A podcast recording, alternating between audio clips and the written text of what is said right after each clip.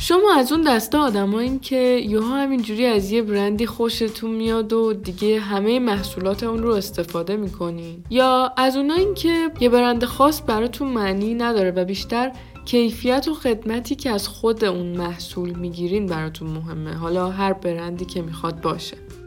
یا مثلا شده از کسی بپرسین چرا این برند رو دوست داری و اون آدم بگه نمی‌دونم دلیل خاصی نداره فقط دوستش دارم.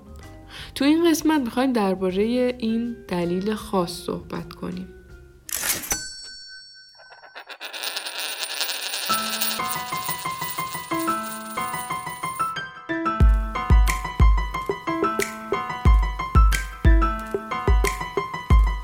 سلام من مریم سعیدی هستم و شما دارید به اپیزود نهم از فصل دو پادکست اکوتاک گوش میدین. اکوتاک کاری از تیم آموزین مرکز آموزش کارگزاری فارابیه و هر هفته از طریق پلتفرم های پادکست منتشر میشه. توی فصل دوم اکوتاک قرار درباره مفاهیم مهم اقتصادی صحبت کنیم. مفاهیمی که کمک می‌کنه دنیا و اتفاقاتش رو شفافتر از قبل ببینیم. آدم ها کلا دوست نداریم کنترل بشیم. دوست نداریم کسی بهمون به بگه این کارو بکن اون کارو نکن. در عین حال هم خیلی وقتا نیاز داریم یکی بهمون به بگه چی کار کنیم چی بخریم از کجا بخریم کجا سرمایه گذاری کنیم. تو این قسمت می‌خوایم ببینیم دنیای امروز چطور این مسئله به ظاهر متناقض رو برای ما حل می‌کنه. با شاخه جدیدی تو علم اقتصاد به اسم اقتصاد احساسی یا اموشنال اکانومی آشنا میشیم. میگیم که چطور شرکت ها از طریق شناسایی و درک احساسات ما می‌تونن انتخاب های ما رو کنترل کنن. بعدم میگیم چی میشه که خیلی وقتها بی دلیل شما یه برندی رو انقدر دوست دارین. شرکت ها و سازمان ها خیلی علاقه دارند که احساسات ما رو بدونن و ازش باخبر شن. خب تا حد زیادی علت این قضیه مشخصه چون رابطه مستقیمی بین اطلاعاتی که شرکت ها از ما و احساساتمون جمع می‌کنن و درآمد بالقوهشون وجود داره. چون با استفاده از اونا می‌تونن خب سرویس هایی که به کاربرا میدن رو شخصی سازی کنن یا اینکه کلا این اطلاعات رو به شرکت های دیگه بفروشن که اونا با توجه بهشون تبلیغات هدفمند انجام بدن. ما اینجا به اون صنعت خرید و فروش دیتا حالا کاری نداریم و می‌خوایم ببینیم که خود شرکت ها با این یافته هاشون از ما چه کارهایی می‌تونن انجام بدن. اما قبل از اون میگیم که چطور اصلا سازمان ها این اطلاعات رو به دست میارن.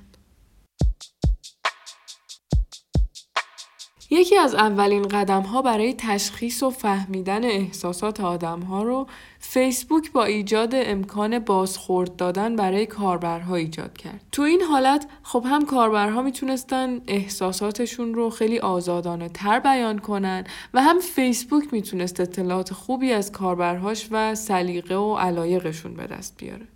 غیر از این راه یعنی اطلاعاتی که شرکت ها از بازخوردهای ما توی فضای مجازی به دست میارن یه سری ربات هایی هم هستن که با استفاده از تکنولوژی هوش مصنوعی تا 80 درصد قدرت تشخیص احساسات انسان ها رو دارن که خیلی از شرکت ها از اونها استفاده می‌کنن. اقتصاد احساسی یا اموشنال اکانومی هم تازه از اینجاها شروع میشه به گسترش پیدا کردن و ارزش بازارش زیاد میشه.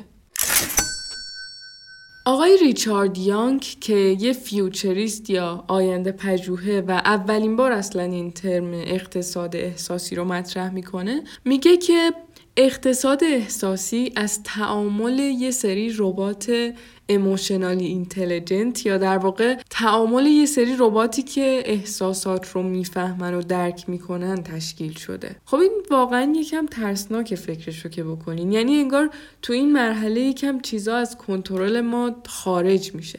یعنی شما هر چقدرم خودت مستقیما احساسات و تفکرات تو توی فضای مجازی انتشار ندی و به همه سایت ها بگی که اطلاعاتت رو ترک نکنن باز روز به روز تکنولوژی هایی داره میاد که از جایی که شما فکرشو نمی کنین ممکنه شما رو زیر نظر بگیرن و احساسات و افکارتون رو ثبت و بعد کنترل کنن.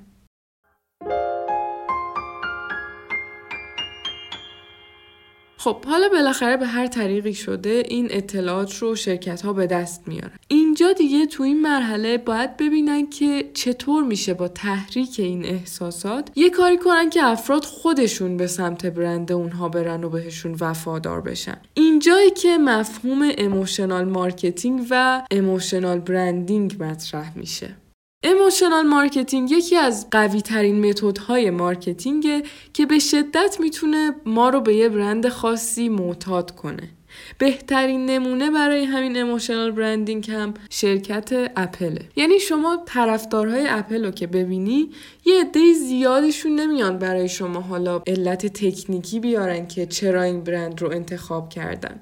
میگن که ما صرفا دوست داریم اپل حالا دلیل خاصی هم نداره. این یعنی که این شرکت تو زمینه بازاریابی احساسی خیلی قوی عمل کرده و وقتی یه شرکتی به این مرحله می‌رسه دیگه خیلی سخت مشتریاش رو از دست میده و اصطلاحا اونها رو به خودش وفادار می‌کنه.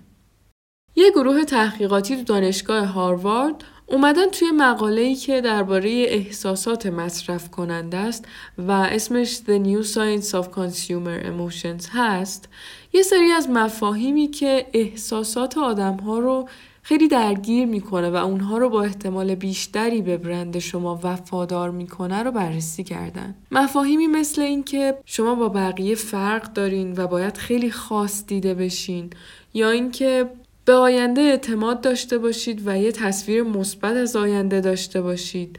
حس آزادی، هیجان، تعلق، امنیت، موفقیت اینا مفاهیمیه که طبق گفته این مقاله انتقال درستشون به مصرف کننده می‌تونه نتایج مورد نظر اون شرکت رو داشته باشه.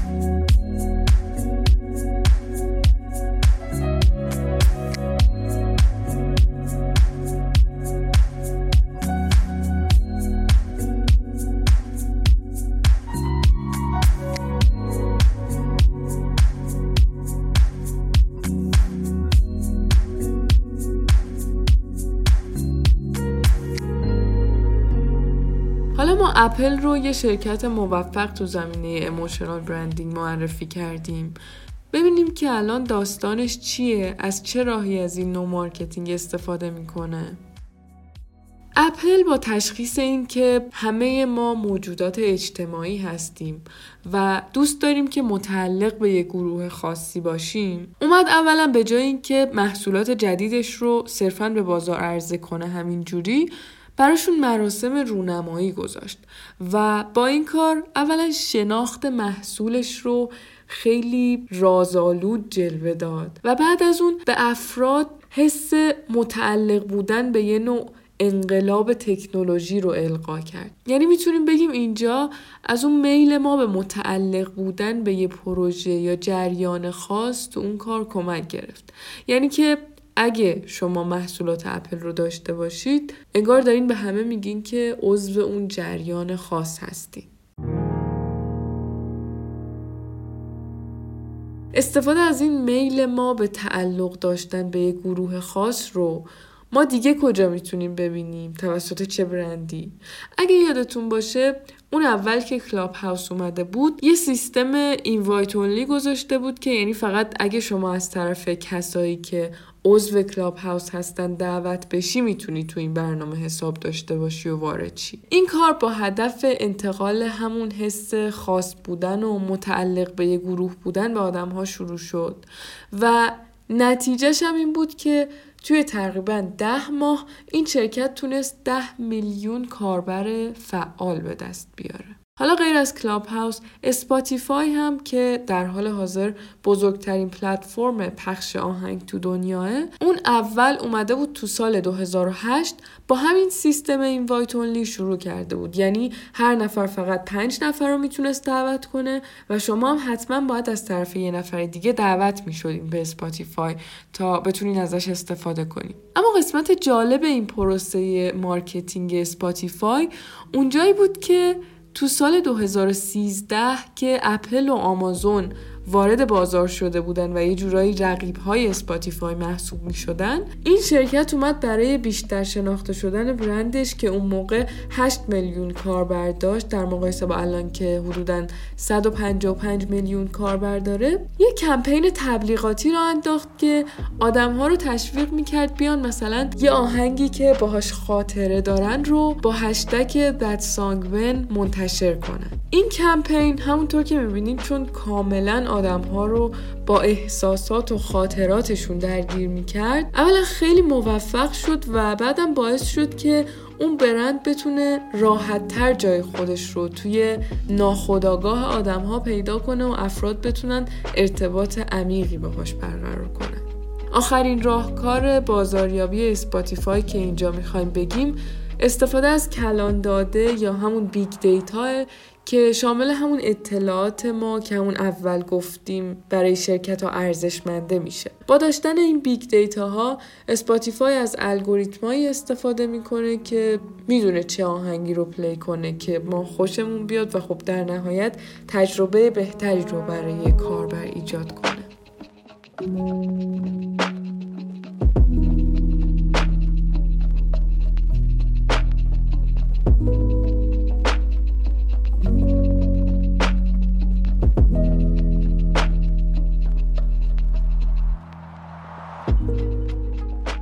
آخرین مفهومی که می‌خوایم بگیم نورو مارکتینگه خب نورو ساینتیستا یا همون دانشمندان علوم اعصاب خیلی همیشه به محققین اقتصاد رفتاری و حالا اینجا اقتصاد احساسی کمک می‌کنن. چون وقتی که مثلا این علوم به خاطر نداشتن مدل های ریاضی قوی مورد انتقاد قرار می‌گیرن دانشمندان علوم اعصاب بنیان های بیولوژیکی رو برای ادعاهاشون ارائه میدن. یعنی انگار میگن خب اگه تا اینجا حرفا و ادعاهای روانشناس ها و محققین علوم رفتاری رو قبول نکردین بیاین ما با مطالعه عملکرد مغز انسان اینا رو بهتون ثابت کنیم. اینجا هم حالا باز همینه. طبق تحقیقات این دانشمندا ما 90 درصد تصمیمات خریدمون رو توی قسمت ناخودآگاه مغزمون می‌گیریم. به اندازه 60 هزار برابر اطلاعات تصویری رو تو ذهنمون سریعتر از اطلاعات دیگه پردازش می‌کنیم و 50 درصد تجربه ما از یه برند بر اساس احساساتمونه. توی شاخه neuromarketing میان میگن بر اساس این واقعیت ها درباره عملکرد مغز انسان که حالا ما اینجا سه تاش رو گفتیم میگن بر اساس این واقعیت ها چطور باید برندمون رو بازاریابی کنیم که تاثیر بیشتری رو مخاطب داشته باشه. خلاصه که هر کی داستان قشنگتری برای ما بگه و بیشتر بتونه احساسات ما رو درگیر کنه می‌تونه خودش رو برنده این بازار اعلام کنه. one.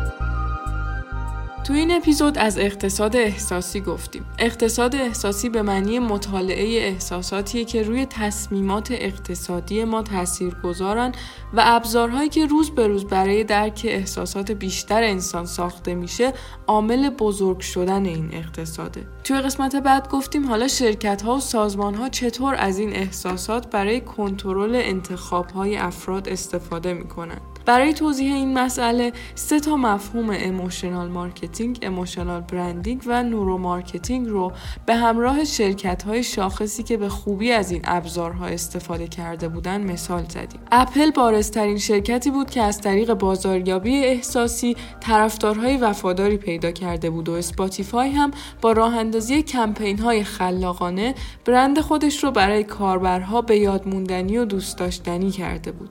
توی قسمت آخر هم چند تا از دستاوردهای دانشمندان علوم اعصاب رو مطرح کردیم که به نوعی بنیانهای شاخه ای از marketing به نام neuromarketing رو تشکیل می‌داد.